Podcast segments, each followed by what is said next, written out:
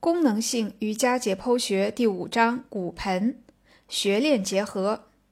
骨盆对足部的适应，如前文所述，骨盆是身体的高位基础，或者说第二基础，尤其是在站立的瑜伽体式中。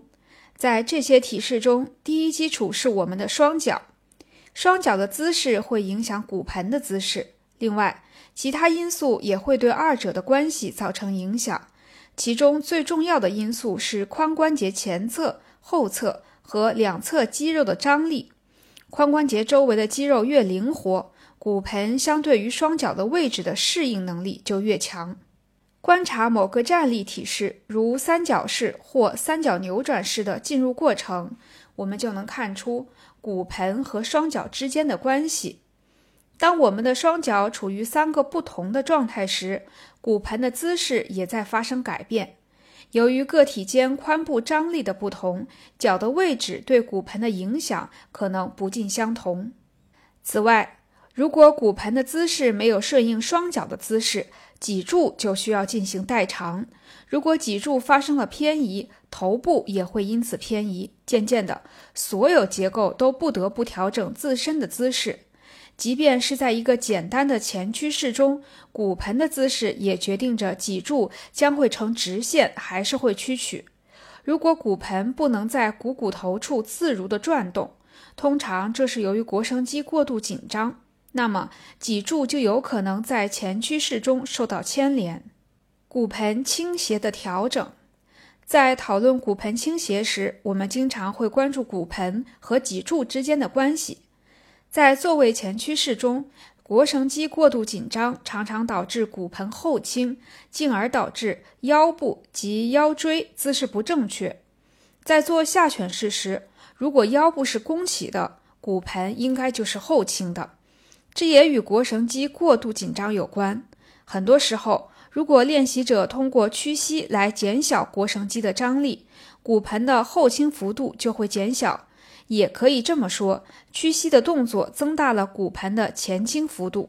我们常常需要弄明白的就是哪些肌肉在限制我们做出某个特定的动作。比如，如果在做坐位前屈式或者下犬式时，想让骨盆前倾的幅度更大，我们就需要确定是什么肌肉在阻碍骨盆前倾。在这个例子里，正是那些导致骨盆后倾的肌肉，也就是腹肌和腘绳肌，阻碍了骨盆前倾。当我观察做下犬式会弓背的练习者时，我几乎总是会发现他们的腹肌和腘绳肌是紧绷的。再举一个相反的例子，我们来看需要增加骨盆后倾幅度的体式。除了考虑那些引发骨盆后倾的肌肉之外，我们还应当去考虑那些限制或阻碍骨盆后倾的肌肉。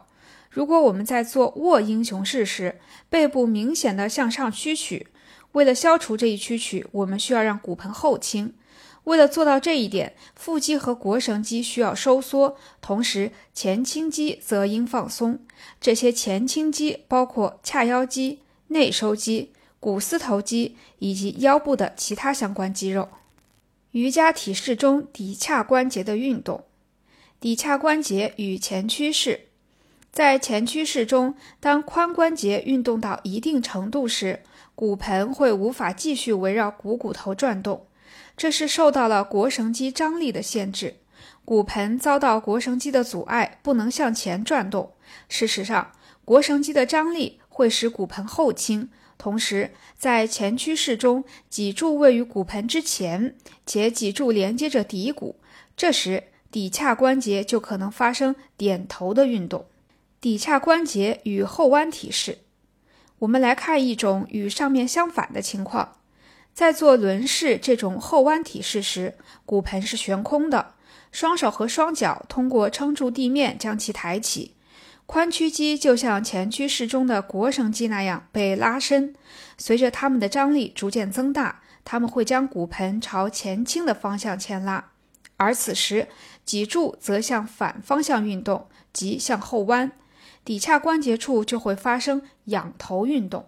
怎么减轻骶髂关节处的压力呢？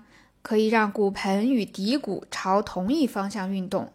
在瑜伽中，我们常常会被教导要收尾骨，但我个人认为，大多数人在听到这一建议后的做法是收紧臀部。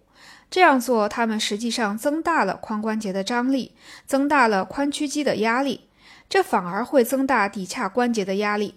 我并不是说收尾骨的这一意图是错误的，不过我认为大多数人还没有能力去完成这个复杂的动作。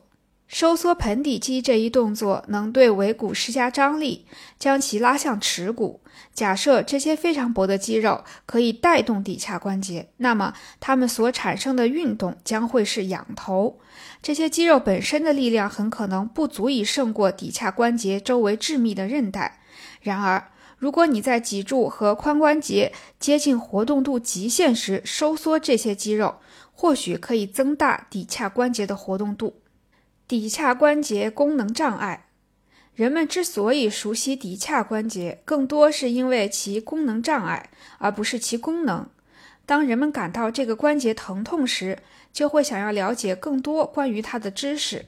有几个因素可能与骶髂关节的功能障碍相关，包括结构性因素、性别、是否生育过、脊柱和髋关节的灵活性，以及运动的类型。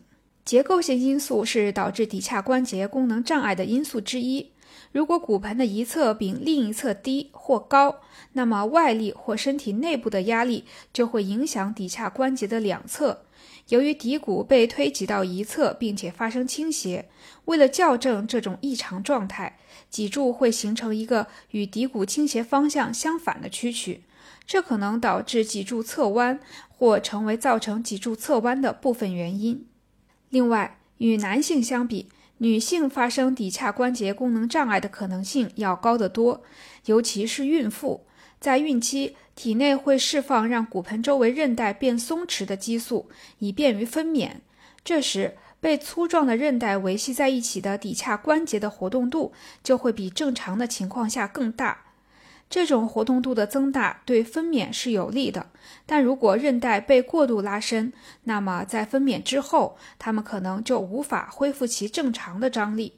如果出现这种情况，那么在孕期增大的关节活动度就会保持下来，导致这些女性发生骶髂关节疼痛的风险更高。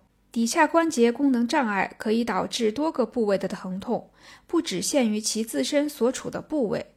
由它引起的疼痛可以沿着腿前侧和后侧向下放射，也可以向上放射至腰部。对所有这些情况进行准确的评估是寻找解决方案的关键。最有可能引发骶髂关节疼痛的体式是扭转体式，其次是前屈体式和后弯体式。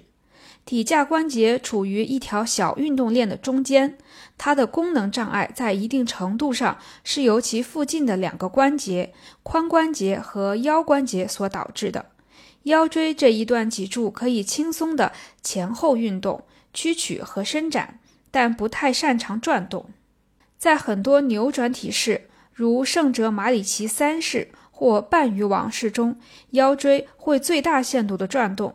而你会发现，髋关节是不动的，骨盆会被拉向与扭转方向相反的方向，这样就能将扭转力有效地传递到专司扭转的脊柱胸段。但是，假如骶髂关节由于某种原因，如韧带松弛、有功能异常，那么这种扭转就可能刺激骶髂关节。如果你的骶髂关节有间歇性疼痛，你可以采取一些措施来缓解疼痛。在练习那些会给这一关节施加压力的体式时，如果可能的话，让髋关节去承担较多的负荷。